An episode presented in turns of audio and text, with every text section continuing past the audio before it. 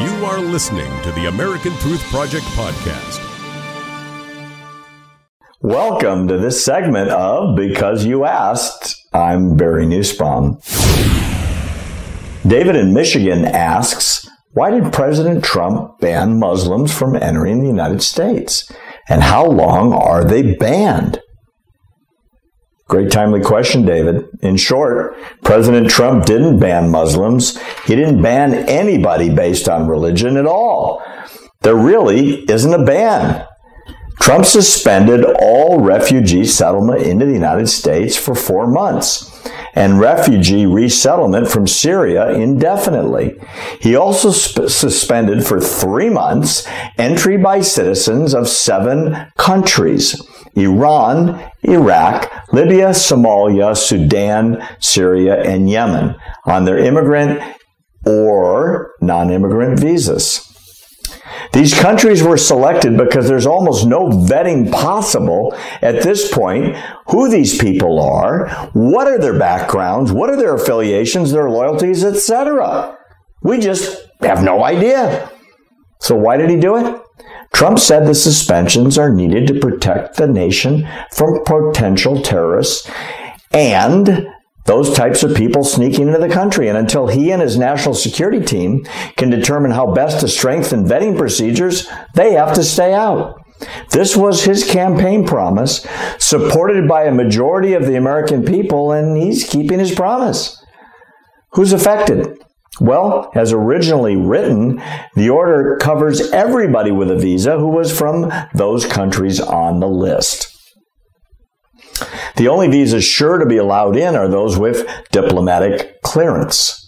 So, in addition, Trump has also cut the number of refugees to be allowed into the United States this year from 110,000 to 50,000.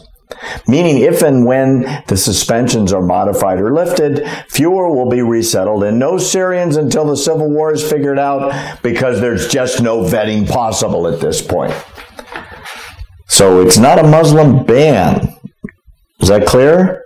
The order doesn't mention the word Muslim. Read from a legal perspective, it suspends entire programs and entry from certain countries, and that's it. But it also says that once refugee resettlement begins again, officials can prioritize the claims based on entry people with their religious beliefs. In other words, if they're coming from an area where they're the minority and they're being persecuted, they can get in on a priority basis. There's one other thing. Trump wants people who support the American Constitution. That is going to be a prerequisite. That part is very, very important. It would seem so logical and so prudent that the United States should only allow in people who want to be part of this country and support it. People who want to follow American law. And American law starts with the Constitution. Many immigrants are coming from countries where religion is their only law. And vast portions of that law, quite frankly, are not compatible with American law. So on this point, it would seem to be a prudent measure. David, thanks. Great question. Please send us your questions via our ATP Facebook or Twitter. If we use your question, there will be a special gift coming your way. I'm Barry Nussbaum. We'll talk again because you asked.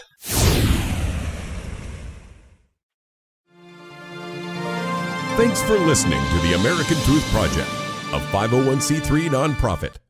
Please subscribe to our podcast and follow us on our social media channels to stay plugged in to the truth.